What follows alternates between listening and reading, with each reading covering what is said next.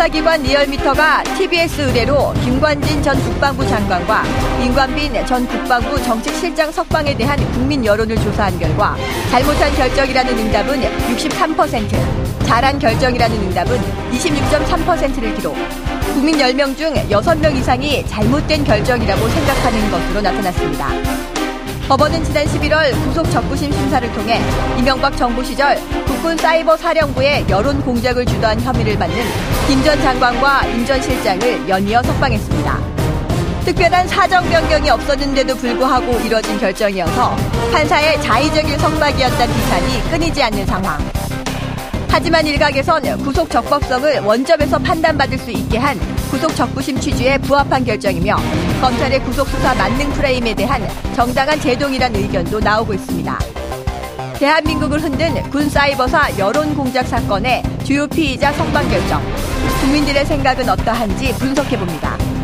한편 문 대통령의 12월 1주차 국정 수행 평가를 집계한 결과 긍정은 70.8%, 부정은 23.8%를 기록했습니다. 주초 약보합세를 보였으나 새 예산안이 통과된 6일 반등한 것으로 조사됐습니다.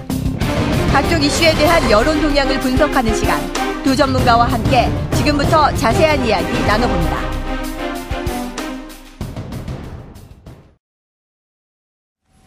정봉주 품격시대 두 번째 주제 시작합니다. 매주 목요일마다 아, TBS 의뢰로 여론조사 전문기관 리얼미터가 국정 지지율과 주요 현안에 대한 여론 동향을 알려주는 시간 마련합니다. 똑똑한 유권자, 똑똑한 국민이 되기 위한 지름길입니다. 이분과 관련해 함께 하실 두 분, 박시영 윈즈 코리아 컨설팅 부대표 자리하셨습니다. 네, 반갑습니다. 네, 박시영입니다. 지방선거 앞두고, 네. 어, 회사가 잘 돌아가니까, 네. 얼굴이 더 퉁퉁해졌어요. 아, 미팅이 많아갖고요. 아, 얼굴 분 거예요? 예, 지방 출장도 많고 굉장히 어, 바쁩니다. 돈이 좀 되죠? 네, 돈보다는 뭐 도움을 드리러 가는 거니까. 네. 무료 봉사의 개념으로. 무료 꼭, 꼭 무료는 아닙니다. 자, 아, 윈즈코리아 컨설팅 돈 버는 것을 배 아픈 마음으로 바라보고 있는 이택수 리얼미터 대표 자리하셨습니다. 네, 안녕하세요. 예, 배 아프죠? 아, 아니요, 열심히 또 이렇게 상호 협력하면서. 아, 그럼 여기서 조사하려면 여론조사 이쪽에다 의뢰하나요? 뭐 그럴 수도 있죠. 또 저희가 조사해서 혹은 줄 수도 있고. 네, 클라이언트가 이제 어. 컨설팅을 원하는 아, 음, 그럴 경우에는 계시면 또 소개해 드릴 네. 수 있는 거고. 그 두 개를 다 내가 할 수 있는데. 네, 한번 하시죠. 방송에 불러서 하면 되잖아요. 아니, 그래서 저희 회사에 문의한 사람이 네. 정봉주 전 의원이 실제 대표입니까? 이렇게 물어본 사람도 있습니다. 진짜 그래요? 그래서 어, 정말 뭐, 황당해서. 어, 대박이네, 고 네. 내가 그래서, 계속 얘기할게요. 예. 그래서 의뢰가 안 들어옵니다. 정말요? 그 사람 그룹 끊었어요? 네. 내 누군지 아는데. 자, 여론조사. 어, 재밌어요, 여론조사가. 여론조사가 한 주제로 이렇게 재밌을 수 있겠구나. 계속 여론조사에 관심을 가져야 돼요. 네. 도대체 이게 흐름이거든요. 네. 국민들은 어떻게 생각하는지. 그러니까 이걸 보고 정책 결정하기에는 조금 문제가 있을 수 있다고 할지라도 여론조사가 국민들의 흐름은 인식과 사고방식이 어떻게 가고 있는지 그걸 보여주는 거니까. 그렇죠. 자, 뭘 조사했나 이번에는? 네, 이명박 정부 당시에 국군 예. 사이버 사령부의 온라인 댓글 여론 조작 어, 및 선거 개입 혐의로 구속되었던 김관진 아. 전 국방장관 그리고 임관빈 전 국방부 정책실장이 예, 법원의 구속 적부심에서 어, 네. 어, 석방이 됐죠. 예, 이분에 대해서 국민들의 여론이 어떤지 조사를 해봤는데요. 네. 어, 잘못한 음, 법원의 결정이다라는 의견이 63%로 아, 나타났고요. 10명 중에, 아니, 3명 중에 2명? 네. 음. 잘한 결정이다라는 의견은 26.3%. 음. 어, 세부적으로 보면 매우 잘못한 결정이다라는 의견이 어, 저 63% 중에 50.8%, 어, 그리고 오. 대체로 잘못한 결정이다라는 의견이 12.2%. 그러니까 이 부정적인 그 어, 의견이 예. 이 강도가 50.8%로 63% 중에 50.8%면 뭐 거의 다수가 어, 매우 잘못했다는 평가를 내렸기 때문에 에, 일반 여론은 법원의 에, 이 판결보다 굉장히 큰 온도차를 나타내고 있었고요. 잘한 결정이다라는 의견은 어, 매우 잘한 결정 12.6, 어, 또 대체로 잘한 결정이다라는 의견은 13.7 이렇게 나타나서 어, 절반 이하로 어, 잘한 결정이다라는 의견이 예, 나, 타났는데요 어, 지정당별로는 확실한 온도차가 있었습니다. 정의당 지지층은 91.8%가 아, 잘못한 결정이다. 민주당 지지층은 89.4%, 국민의당 지지층은 61.6%가 아, 잘못한 결정이다라고 한 반면에 에, 보수 성향인 어, 자유한국당 지지층은 아, 잘한 결정이다라는 의견이 78.7%로 잘못된 결정이다라는 의견 14.8%보다는 매우 높게 나타났고요. 바른정당 지지층은 어, 같은 보수 정당이지만 조금은 음, 그 격차가 있었습니다. 잘한 결정이다라는 의견이 39.6, 잘못한 결정이 36.5, 어, 오차 범위 내에서 어, 잘한 결정이다라는 의견이 예, 그래서 소폭 높았는데요. 어, 여하튼 보수 성향의 정당은 아무튼 잘했다라고 응답을 했고 어, 그 응, 결과가 26.3%인데 뭐 대략 지금 자유한국당 지지율이나 아니면 바른정당 지지율 합친 수치가 뭐 대략 이 정도가 되지 않을까 싶은데요. 그 음. 그 외에는 어, 중도 성향의 에, 어, 이념층, 그 다음에 진보층은 어, 모두 잘못한 어, 법원의 결정이다라는 의견이 에, 83.6% 진보층, 또 중도층도 67.2%. 반면에 보수층은 60.8%가 잘한 결정이다. 아, 석방이 잘 됐다 이렇게 에, 평가를 했고요. 연령별로는 60대 이상만 어, 잘한 결정이다라는 의견이 아, 높았습니다. 48.9 대 35.6으로 높았고 나머지 연령대들은 대체로 잘못한 결정이다라는 의견이 많게 나타났습니다. 예. 자, 여론조사 결과를 갖고 분석하고 있는데 시청자 여러분들께서도 샵5400으로 다양한 의견 문자로 보내주시기 바라겠습니다. 아, 지금 그리고 어, 정봉주 품격시대 페이스북 라이브로도 시청하실 수 있습니다. 박시영 부대표님. 네. 이게 사실 어찌 보면 법원의 네. 결정이기 때문에 네. 국민들의 여론조사를 묻는 게 무의미할 수도 있지만 그렇죠. 있지만 예. 과연 국민들이 요즘 이제 아 이건 법도 모르는 분들이 네. 이런 거에 대해서 여론조사하는 게 무슨 의미가 있냐 이렇게 폄하할 수 없는 게 네. 헌법 전문을 외우고 다니는 국민들이란 말이에요. 그렇죠. 헌법 1조. 예. 아, 1조 뭐 1조 이하가 다 외우고 있고요. 예. 뭐 그 그 뭡니까?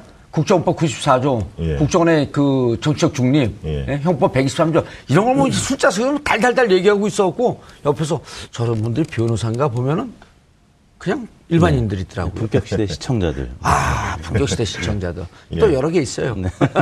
이번 그 조사 결과 보면서 조금 특이한 거 하나 얘기하고 제 말씀을 좀 드리고 싶은데요. 무당파들이 어떤 선택을 했는지를 좀 아, 유심히 봤습니다. 무당파. 이 사안에 대해서. 예, 정치적 입장이 없는 중립파. 예. 아. 특별, 지지정당이 없는 사람을 예, 무당파라고 아. 합니다. 네, 지지정당이 없는 사람들이 대개 12, 3% 정도의 그 분포를 보였는데 이들의 의견을 좀 분석해 보니까 잘한 결정이라는 게 34.3, 잘못한 결정이라는 게 34.7로 팽팽했어요. 거기서도 잘 모른다는 분들이 또 31. 아. 3분지 1씩 딱 입장이 딱 나뉘어졌거든요. 과거 박근혜 정부 당시에 음. 무당파, 그 당시에 무당파들은 탄핵이 터지기 전까지는 대부분 야당, 당시 민주당을 지지하는 심정을 가진 사람들이 어 일시적으로 무당파로 빠져 있는 분들이 상당히 많았습니다. 그래서 아. 지방선거나 총선 때 과거에 보면 그 무당파의 3분의 2 정도는 실제 투표에서 민주당을 지지하는 패턴을 음. 보였거든요. 그래서 야당이 민주당과의 동조화 현상이 있다. 이렇게 이제 저희가 분석을 했었는데 최근 이제 정부가 바뀌면서 탄핵 이후에 정부가 바뀌면서 민주당의 지지도가 거의 50% 가깝게 그렇죠. 높아지다 보니까 네. 그때 있었던 야당을 심정적으로 지지하지만 무당파로 있었던 과거 정부 때 분들이 상당수가 다 민주당 지지로 이미 흡수됐습니다. 음. 그래서 그러면 지금에 있는 무당파들은 누구냐 이게 이제 관심거리인데요.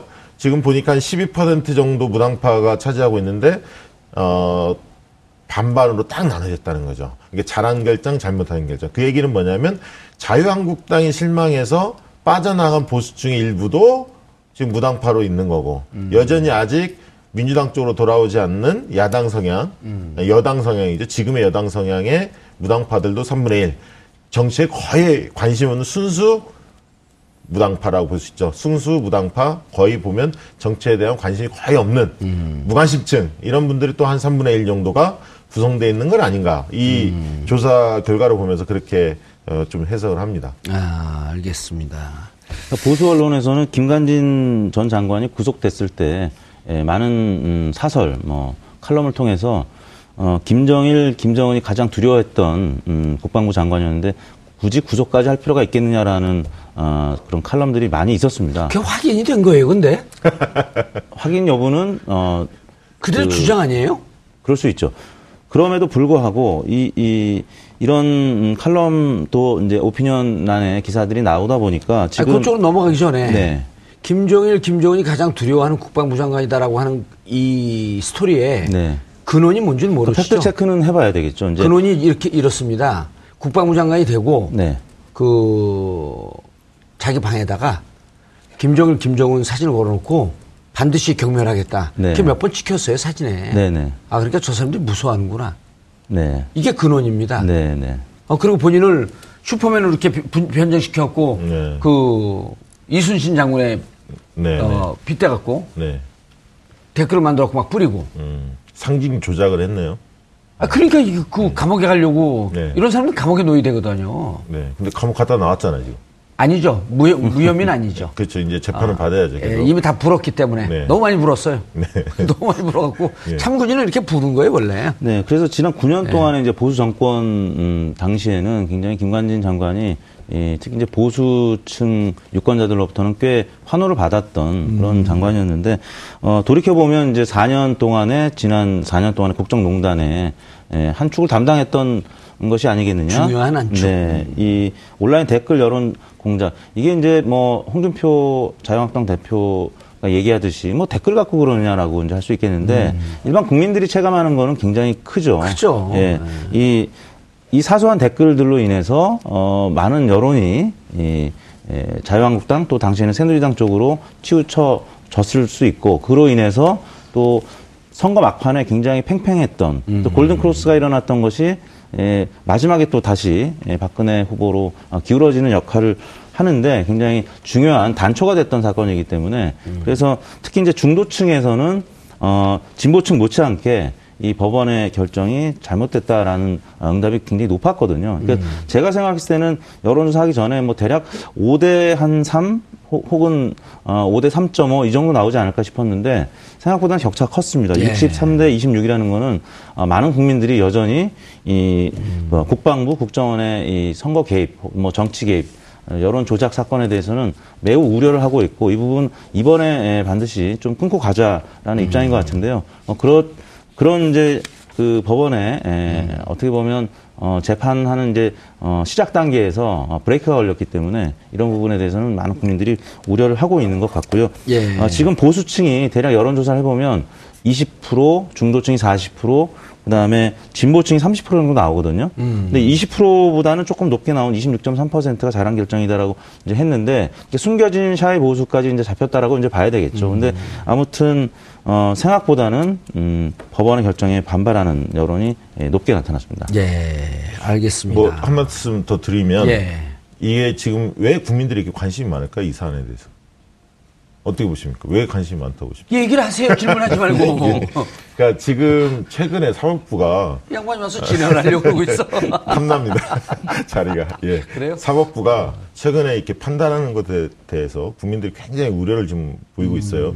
왜냐하면 같은 혐의 다른 결정이 그렇죠. 나왔다는 거 공정하지도? 않고 들쭉날쭉하기 아. 때문에 그런 거죠. 근데 공교롭게도 지- 이번 판결을 담당했던 분이 성광열 부장판사 아닙니까? 신광열. 아, 신광열. 이름도 헷갈리네. 신광열인가? 이름 바꾸는 거 성추행이에요. 아, 그래요?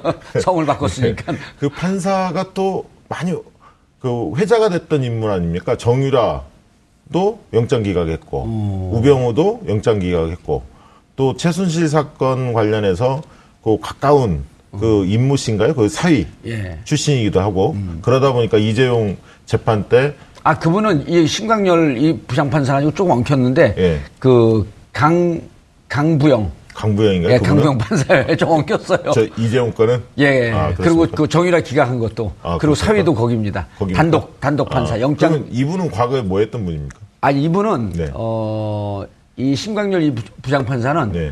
어, 우병우하고 동기 동창이라면서요. 예. 사법부 사법 연수원에 연수원 동기. TK 출신이고 예, 티켓 출신은 연수원 동기. 학교는, 어, 한 해인가 두 해 위에요. 아 그렇습니다. 예, 근데 이제 음. 지금 이제 말씀하신 그분은 그 강부영 강부영 영장 전담 판사고 이번엔 공교롭게도 강부영 그 영장 전담 판사가 구속 영장을 발부한 걸 음, 신강렬이 뒤집어 갖고 또 풀어준 거예요. 풀어준 거예요. 그러니까 음. 둘이 두- 자기들끼리 헷갈, 헷갈릴 것 같아.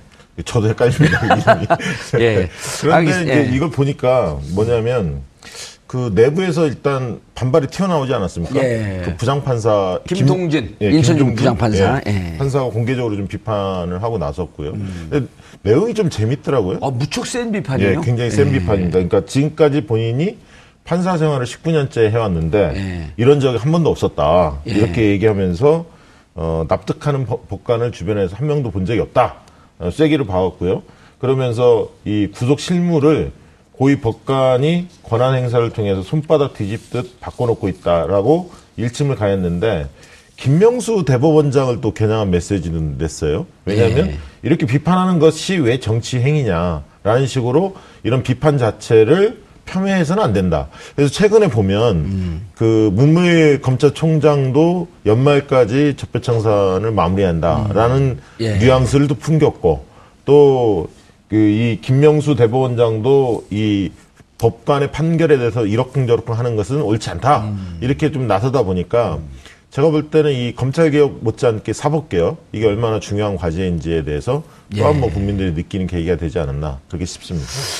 문재인 대통령 지지율이 지난주부터 살짝 지금 저희 리얼미터 조사 결과에서는 주춤한데 예, 주춤하거나 조금 예, 빠지거나. 예. 그 원인이 아무튼 법원의 이런 결정 때문에 보수층이 좀 뭉치고 또 그 진보층에서 아, 문재인 대통령 지지층이 좀 이탈하는 뭐 이런 현상을 나타냈는데 지금 이 사안은 문재인 대통령 지지층에서는 잘못한 결정이다라는 의견이 79% 10명 중에 8명가량이었고 반대 에, 입장에서 있는 문재인 대통령 비지지층에서는 76.2%가 잘한 결정이다. 그러니까 문재인 대통령 지지층에서는 이 사안이 나중에 에, 당장 이제 적폐 청산 또 어, 향후에 전국 운영에 있어서 문재인 에, 정부의 이 부담으로 작용할 수 있다라는 어, 생각을 한 것 같습니다. 그렇기 때문에 문재인 대통령 지지층은 어, 꽤 많은 10명 중에 8명가량이 법원의 결정이 잘못됐다라고 강력하게 에, 응답을 하고 있고요. 예. 또 한편으로 이제 성별로 보면은 어, 남성이 여성보다 잘한 결정이다라는 의견이 8%포인트가량 높습니다. 남성이? 어. 잘한 결정이다. 그러니까 좀 보수 성향을 갖고 있, 다라는 거죠. 군,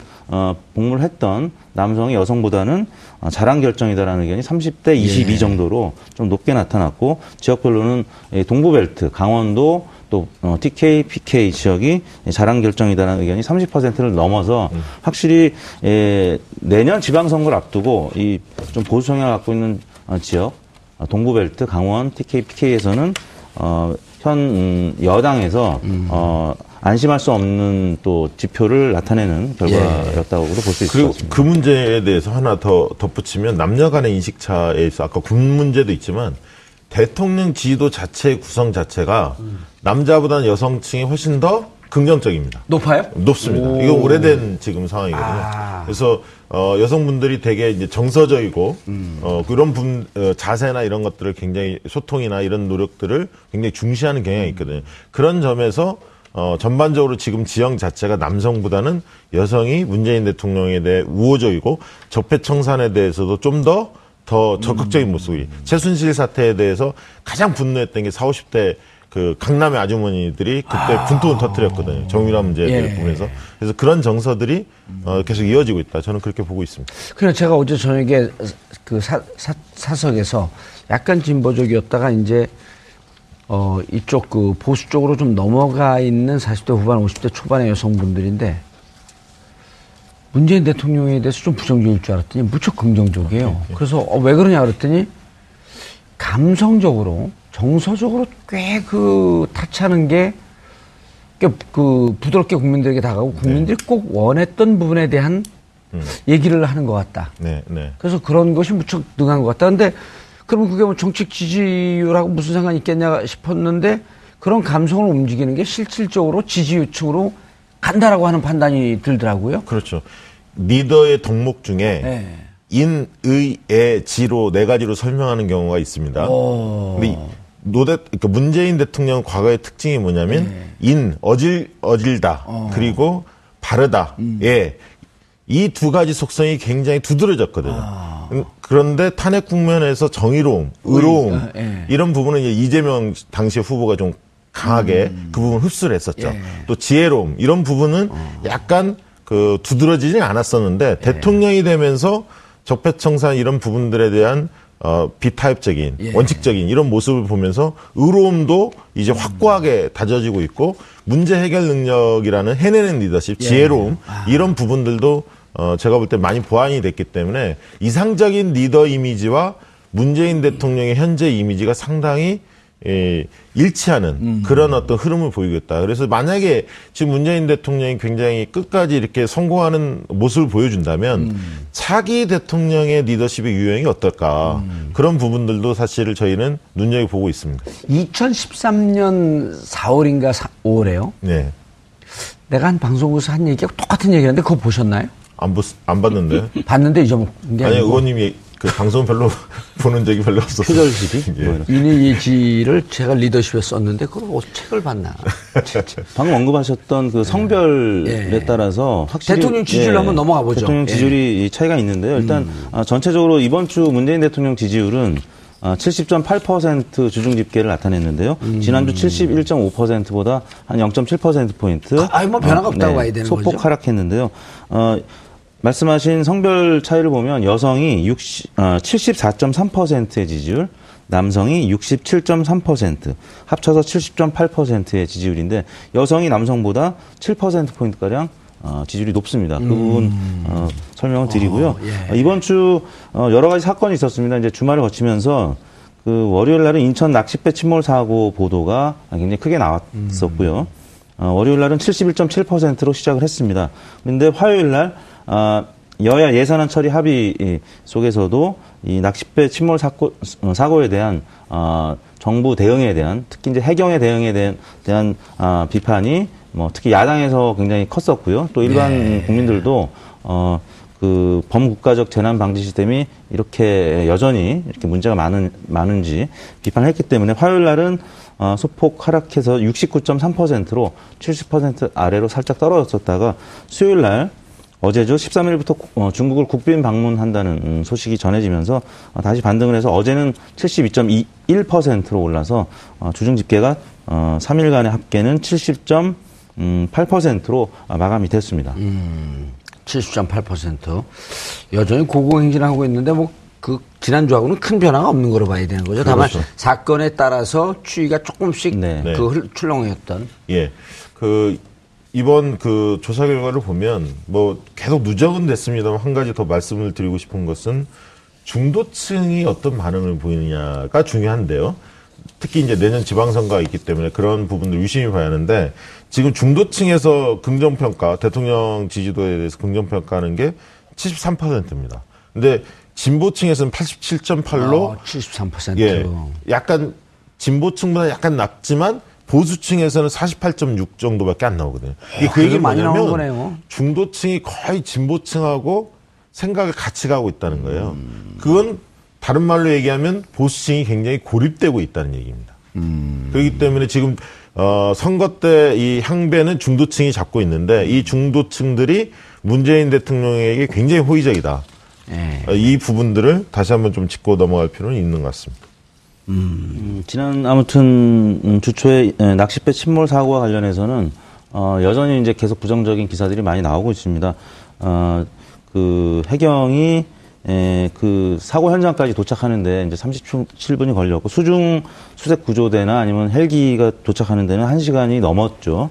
어, 그런 부분 여러 가지 세월호 사건 이후에도 계속 바뀌지 않는 어, 이런 부분에 대해서는 문재인 대통령이 직접 이제 사과도 하셨지만 어, 많은 국민들이 정부에 대해서 많은 불만을 갖고 있기 때문에 예, 주초에 악재로 좀 작용을 했고요.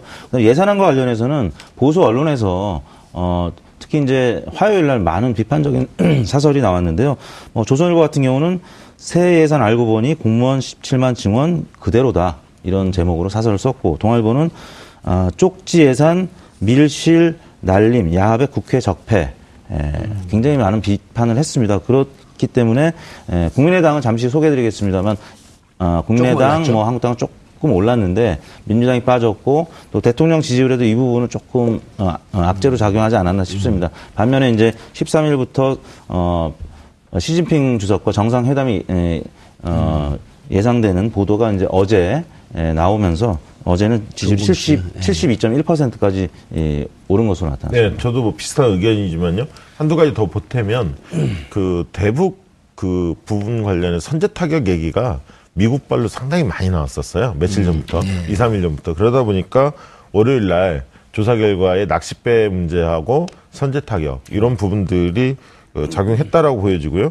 말씀하신 대로 이제 예산 논란, 특히 이제 공무원 증원 쪽으로 어, 논란이 됐었고 뭐 이러다 보니까 화요일 날 좀 지지율이 더 빠졌고 이게 이제 국회에서 그래도 잘 통과가 됐기 때문에 우여곡절을 통과됐기 때문에 수요일 조사는 좀 소폭 네. 반등을 했고 그런 흐름이 당분간 조금 이어지지 않을까 그렇게 전망이 됩니다. 음, 이거는 국민의당이 1.2% 올랐는데 느닷없이 홍준표 자유한국당 대표하고 안철수 대표가 아재 개구를 한판 붙었어요. 네. 너무 관심이 없었네 사람들이. 그쵸. 위장야당이라고 하니까 뭐 우리는 위, 위나 장이나 같은 소화계통이 아니고 중추신경계 중추야당이다. 가끔가다 뜬금없는 너무 그 말이 어려운데요. 아재 개구도 좀 어렵게 하네요. 그 서울, 네. 서울대 네. 출신이어서 그런가. 저 아재 개구로 보여요 저게? 의사니까 저렇게 했나? 그렇겠네요. 네, 의사 네, 의사니까. 아, 네. 의사 출신. 네. 네. 근데 저걸, 중, 저걸 중자가 많이 들어가요. 네, 중자가. 저걸 보면서 저걸 정리하는 우리 작가들은 무슨 생각을 하고 있는 건가? 네? 위장야당, 홍, 안, 아재 개그. 저게 그 좀 웃자고 하는 건데 웃, 기진 않죠? 아니, 저 부분이 화제가 됐나요? 그러니까 제가 묻는 거예요. 저는요, 뭐 워낙 그, 그 뉴스에 관심들이 많으니까. 네네.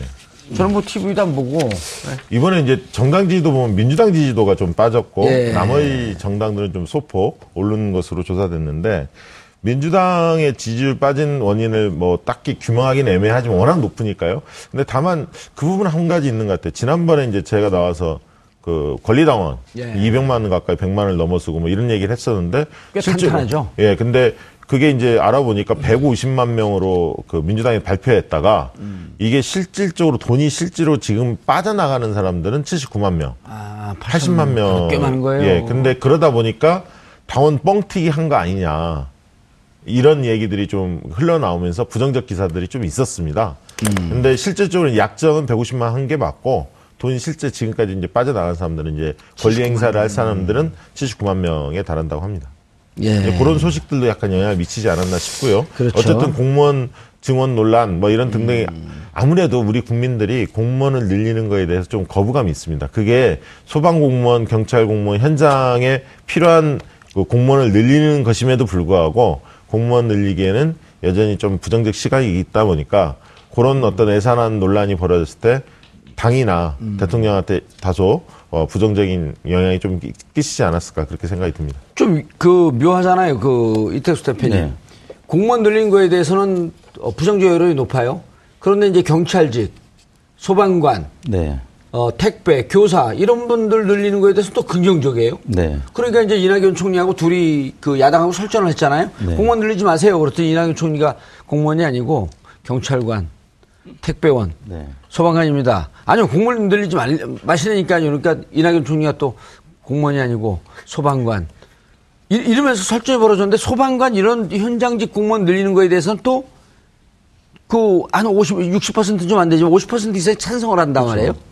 이번 낚싯배 사고 때도 네. 이뭐 어, 구조대 예산과 관련해서 사실 배가 빨리 출동 못한 것도 일반 그 배들과 같이 계류가 돼 있기 때문에 섞여 있었고 막 네. 묵혀 있고. 그러니까 실상을 이제 들여다 보면은 많은 국민들도 공감을 할 수밖에 없는 부분이 바로 그런 우리 음. 에, 생활 안전과 관련된 부분, 생활 안전 공무원, 네, 음. 또 편의와 관련된 어, 공무원들 증언에는 다 찬성을 하는 것이거든요. 근데 에, 뭉뚱그려서 지금 어 국민들의 세금으로 공무원 일자리 늘리는 게 그게 무슨 의미가 있느냐라는 이제 보수 언론의 지적 뭐 네. 그런 부분들과 이제 한국당이 교회를 같이 하는 건데요. 일단 이런 사건들이 생기면 국민들이 그때마다 이제 에, 좀 관심을 갖고 보게 되는 것 같습니다. 예. 그런 차원에서 어 여러 어, 어, 사안들과 관련해서는 현 정부의 입장과 교회를 같이 하는 유권자들의 목소리를 들을 수가 있는데요. 아무튼 그 공무원 증원과 관련해서 어, 이번 주 중에는 어, 당청에 좀 부담으로 작용했던 것이 분명하고 어, 그 과정에서 국민의당 지지율이 예, 소폭 올랐습니다. 어, 정당 지지율에서는 국민의당이 1.2%포인트로 가장 음, 많은 폭으로 오른 거고요. 물론 소폭입니다만 어, 민주당이 3.4%포인트 빠졌고 한국당은 0.7%포인트 올랐고 바른정당도 어, 이번 예산안 처리 과정에서 좀 무력감을 보였지만 0.8%포인트 오른 6%를 음. 나타냈고요. 정의당도, 어, 그 무력감 속에 포함된 정당이었는데 정의당도 0.6%포인트 음. 빠진 4.5%로 국민의당과 정의당이 4, 5위 순위를 어, 바꾸게 됐습니다. 그런데 어, 지금 이제 바른정당도 많이 오르긴 올랐지만 이제 이후에 이제 이번 국회 예산 통과하면서 어, 바른정당과 국민의당 통합 문제, 그다음 자유한국당 어떤 스탠스를 취할 건지 이런 부분에 대해서도 뭐 좀 조사한 게 있나요? 그 부분을 조사한 건 없는데요. 예. 어, 이제 예산안 통과까지는 뭐 정당 지지율에 뭐 일부 국민의당이 음. 상승하고 바른정당 일부 상승하고 영향을 미쳤을 네. 수가 있는데 이제 이제부터가 또 어, 국민의당으로서는 기로에 서 있는 게 아까 이제 어 한국당과의 설정도 있었지만 내부적으로 내부에서. 굉장히 지금 어 내용이 깊습니다. 음. 아뭐 그 소속 의원들 간의 내용도 깊고 또 당원들 간의 음. 안철수 대표를 향한 비판은 여전하거든요. 어 어제였나요? 그 어, 안철수 대표가 발언을 하는 과정에서 음. 어, 그 당직자였는지 당원이었는지 굉장히 고성으로 비판을 음. 하고 김동철 원내대표가 굉장히 이제 큰 우려의 목소리를 음. 나타냈는데 뭐 그러다 보니까 아, 안철수 대표의 리더십은 개, 여전히 계속 흔들리고 있고 어, 안철수 대표나 아니면 이제 국민의당 지지율이 좀 상승을 해야 되는데 지금 상승하는 것이 단기적으로 그칠 가능성이 어, 좀 커 보이거든요. 결국에는 이제 아, 바른 정당과의 관계 설정이 어떻게 될지 또 음. 어, 유승민 대표에 대해서 이제 박지원 음, 전 대표가 또 비판의 발언을 했는데 음. 유승민 대표 어가 하는 대로 우리가 뭐 끌려가야 가야 되는 것이냐라는 음. 시, 이제 발언을 했거든요. 어, 그런 어, 과정에서 아무튼 바른정당과 국민의당과의 향후 관계 설정이 굉장히 주목이 되는 상황입니다. 그 국민의당 보면요 네. 이제는 그 호남당과 안철수당으로 나뉘어졌고 안철수당은 네. 이른바 이제 그 바른정당과 통합을 계속 밀어붙이겠다고 했고 이번에 이제 예산 표결 과정에서 보게 되면 결국은 민주당과 어, 동거를 하면서 호남 예산 SOC 예산도 많이 그 많이 늘어났고 그런데 끝나고 나서는 또 결국은 통합이다 이렇게 얘기했단 말이에요. 네. 그러니까 발은 호남에다 딛고 있고 마음은 유승민한테 가여 있는 이 국민의당의 스탠스가 도대체 앞으로 어떻게 될지. 네. 아, 실질적으로 이번 그 저희 여야 간의 협의 과정에서 음. 실질적으로 이제 당 대표보다는 원내대표. 가 네. 결정적 역할을 했다고 합니다. 실질적으로 이제 김동철 원내대표가 영향력을 행사한 거죠. 그래서 이제 호남 SOC 예산이라든가 음. 실리들을 많이 챙겼죠. 어떻게 보면 영리한 선택을 한 겁니다. 예. 캐스팅 보트의 역할을 10분 활용, 어, 10분 활용한 것이라고 음. 그렇게 보여지고요. 그 측면에서 어, 안철수 대표의 사실 뭐 존재감이 확인된 측면은 뭐 나온, 나온 것은 별로 없었던 것 같아요. 음. 다만 이제 끝나고 나서 국민의당의 스탠스에 대해서 바른정당하고 자유한국당이 좀 공격을 했죠. 음. 다만 이제 그 바른정당의 유승민 음, 대표는 이후에 또 음. 연대와 통합을 염두에 두고 어, 이번에 좀 굉장히 서운함을 드러냈지만 어, 이후에 이제 과정에 있어서 특히 이제 입법 전쟁을 또 앞두고 있습니다. 그렇죠. 당장 예. 공수처 문제 어떻게 할 거냐, 국정원 또법 음. 개정해야 할 문제들 뭐 이런. 아니 일단 이번에 통과된 예산안에 근거해서도 네. 공무원 증, 원하는 문제, 네. 그다음에 이제 그 임금 보전하는 문제 네.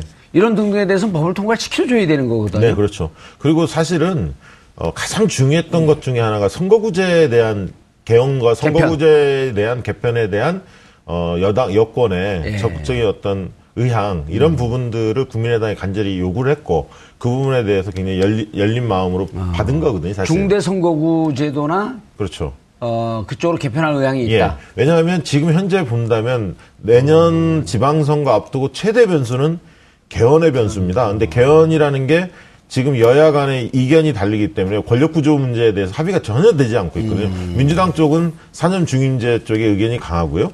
그다음에 그 여당 야당 쪽에서는 분권형 대통령제, 이원 집정부제에 대한 국민의당이나 이런 자유한국당이 강한데 그렇다면 단일안이 나올 가능성이 거의 없습니다. 때문에 2월이 지나면 3월 달에 어, 국회의장이 직접 대통령한테 정부 발의를 건의할 가능성이 높고 그러면 실질적으로 지금 청와대나 정부에서는 그렇게 올 것을 대비하고 나름 준비를 하고 있습니다. 개헌에 대해서요? 개헌에 대해서. 음. 왜 준비 안 하고 갑자기 받을 수는 없는 거 아닙니까? 아. 그렇다면 주요 개헌 사항이 뭐가 되겠느냐 합의가 가능한 개헌 사항이 그러면 큰 꼭지로 나오는 게 국민의 기본권을 좀 높이는 거, 신장. 신장하는 거 하나고요.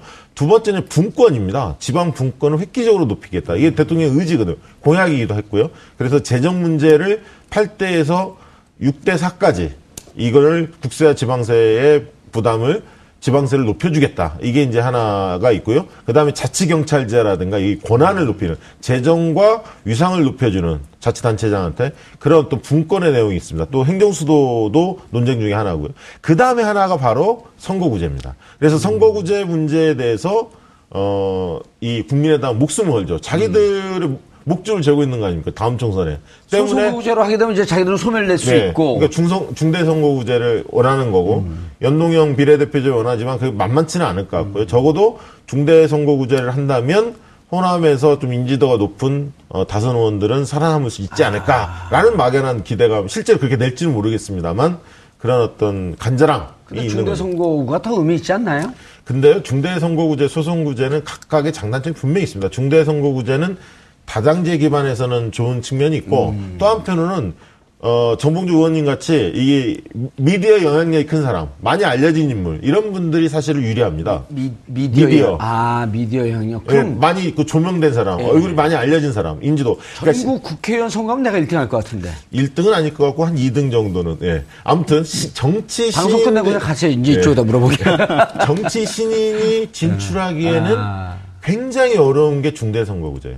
아, 왜냐하면 그러네. 기득권층으로 되는 거네. 네, 단일 선거구 내에서도 어, 해당 당의 의원들도 몇 명이 복수로 나올 수 있는데 예. 굉장히 알려진 인물, 중량감이 있는 인물 아니면 언론에 많이 노출된 이런 인물들이 유리하기 때문에 음. 어, 실력은 있어도 인지도가 낮은 사람이 뚫고 나가기엔 굉장히 어려운 측면이 있습니다. 음. 다만 다당제를 강화하는 효과는 있죠. 양당제 관심이 싹 쏠리는데요. 아 그렇습니까? 예. 인지도가 높으시니까 아, 근데 국회의원은 안 할 거니까 이제 방송인인데. 아 그런가요? 사면도 아직 안 되시지 않았나요? 그렇죠. 사면도 하, 예. 지 말아달라 그랬어요. 아 그랬어요? 예, 왜냐면 저 하면서 예. 그 비리 정치인 같이 할까봐 아, 이제 비리 정치인 하지 말고 예. 그럴 바엔 나도 하지 마라. 그래서 예. 프레임 하나 만드세요. 정치인 양심수라는 음. 하나 비- 개인 비리 정치인하고 좀 달리. 수준이 안민석 의원랑 비슷하네. 안민석 의원이 그 플래카드에다가 예. 정치적 양심수라고 했는데 수준이 비슷한데 두 분이 사선호급인데. 아, 그래요? 오, 비슷하다고 디스하려고 그랬더니. 자 그런데 이제 자유한국당과 아, 다시 이제 이쪽으로 좀 돌아가고 네. 마지막에 좀 마무리를 좀 해야 될것 네. 같은데 잠깐 잠깐만 이제 마무리하면 네, 네. 유승민 바른정당 대표가 바보 같은 한국당 네. 법인세. 네.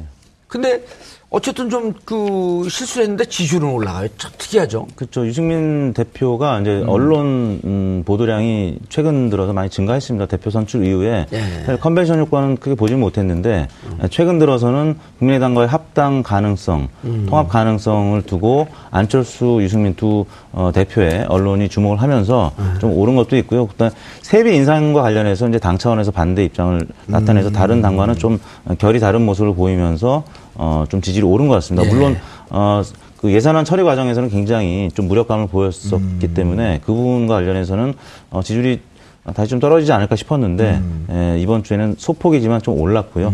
어, 그런 과정에는 어, 이제 민주당 지지율이 이번 주에 이제 3% 포인트 이상 빠졌기 때문에 에, 민주당과 아, 한국당은 완전히 이제 다른 음, 결을 갖고 있지만 바른정당 지지층은 어, 조금 그 스윙 보터처럼 왔다 예. 갔다 하는 분들이 계시거든요. 그래서 민주당 지층에서 이탈할 때 바른정당으로 또 이동하는 유권자도 좀 있는 것 같습니다. 알겠습니다. 자, 여론조사에 대해서 쭉 살펴봤습니다. 두 분 인사하시고요. 네, 감사합니다. 예.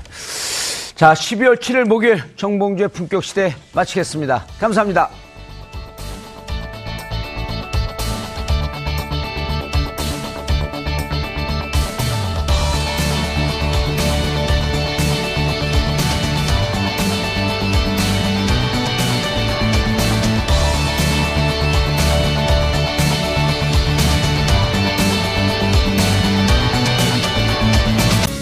방송 좋았나요? 방송에 대한 응원 이렇게 표현해주세요. 다운로드하기, 댓글 달기, 구독하기, 하트 주기. 더 좋은 방송을 위해 응원해주세요. 다운로드하기, 댓글 달기, 구독하기, 하트 주기. 기억하셨죠?